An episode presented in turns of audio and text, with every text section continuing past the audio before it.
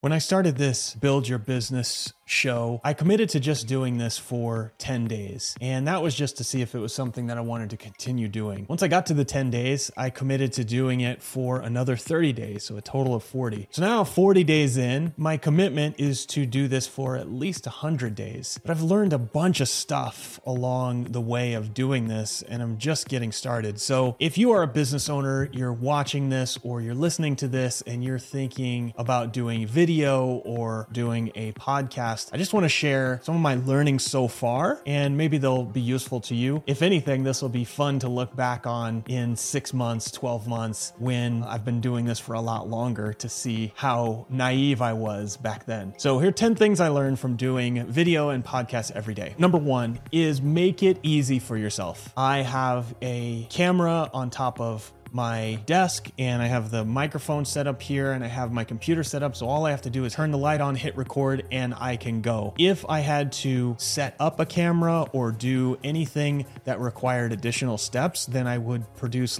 a lot less videos. I could do three of these every single day just because it's easy for me to do. So that's number one, make it easy. Number two, all of the things that you say have to be true.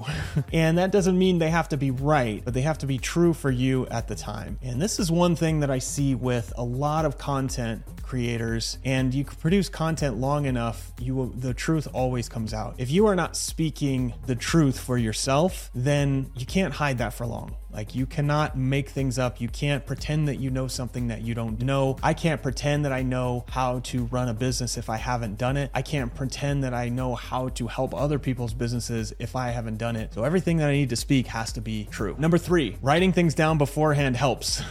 At the beginning, I was just going off the top of my head. I'd have one topic and that worked okay. It's a little more work for the editor, but now I write a few bullet points before I go and it, it helps quite a bit with the flow of everything. Number four, writing too much makes it worse. So I have written five page scripts where I had to read out the whole script and it just comes off as inauthentic. It feels like I'm acting because I am trying to memorize a script and use the exact words from the script. And it just works better if I can flow a little bit just working from a bullet point. Number five, talk to your friend. So every one of these videos, I'm thinking of somebody in particular that I am talking to. Might have been a business colleague or a coaching client or somebody, maybe me 10 years ago, I'm trying to talk to that one person, then I'm much more authentic. Versus if I try to talk to everyone, I say, hey guys, it just feels like I'm acting. It feels like I'm on stage, and I am not a very good actor. Number six, a video makes you distill your ideas. So, what doing a video will do, or doing a podcast will do, is make me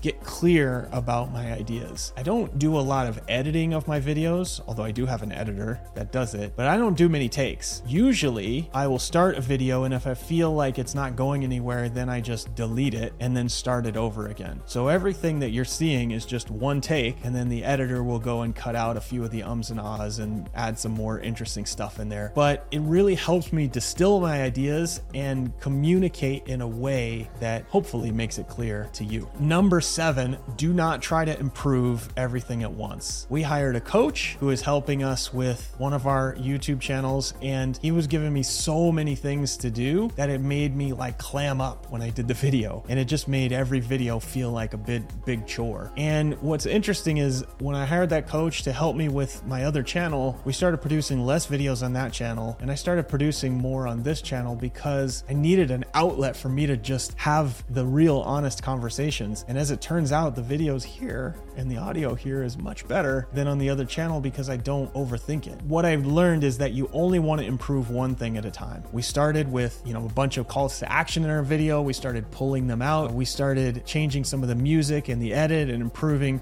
the thumbnail. And we just did one or two things at a time. And as we start to go through these, you'll start to see little improvements over time. So if you're trying to improve everything at once, then you'll just clam up. Ignore the stats, make videos you're proud of. Look, I am aware you're watching this video at uh, in December of 2022, there are very few subscribers to this channel and there are very few people following the podcast. But I listen to the podcast and I like it. And it reminds me of things that I was thinking two, three weeks ago. I'm proud of what I'm producing and that's all that really matters. And so I started kind of pulling back. I stopped paying as much attention to what the stats say and I'm just focusing on making things that I'm proud of. Pay attention to the thumbnails and titles. This is one of the first things that we started improving was we realized like the titles were kind of and the thumbnails we didn't really think about. So we're just spending a little more time on the thumbnails because we found that certain thumbnails and certain titles will get more clicks. If you get more clicks, then you get more watch time. Pretty simple if you've ever done any training on YouTube. It's basically get people to click and get them to watch. Improve 1% every video. So this kind of goes along with don't try to improve everything at once. You don't want to improve everything at once, but you want each video or each podcast to be a little bit better than the last one. And so 1% might just be adding a text overlay or removing a call to action that was super boring or shortening a call to action or improving the beginning of the video so that we get right into it. So improve 1% every time. If you do that over the course of a year, you'll be 37 times better. Those 1% improvements, what I've noticed when I watch other really big YouTube channels or podcasts is that they've been doing it for a long time and and they improve a little bit each time